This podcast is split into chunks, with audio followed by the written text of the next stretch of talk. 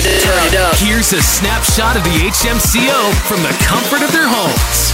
Good morning, everyone. On the 12th of May was Arnold's birthday. I'm a good friend. I got him a present, an expensive one at that, and uh, had it sent to his house. And now this.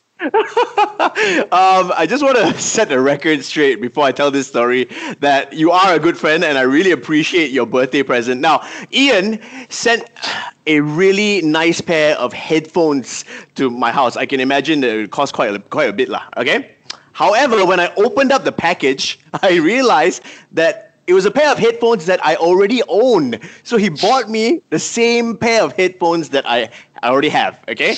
So now I have two of the same pair of headphones lying around in my house, right? So it's just, it's not wrong to wonder if I should sell it. Wrong. the one that Ian bought me is a brand new pair. If I should sell it or I should just keep it, because here, here's my thing. Okay, why I want to sell it is because there's no, there's no point for me to have so much stuff that I don't use. It's just accumulating stuff, right? And I want to practice minimalism. Okay, so, so somebody out there could purchase these headphones and use them, and you go to you know go to good use lah, right? And then the, the money that you get, what, what happens to it? I'll buy something else that I will use, right? Okay. You you Yeah. sell that, you selling our friendship, bro. Uh, Wow, come on, man!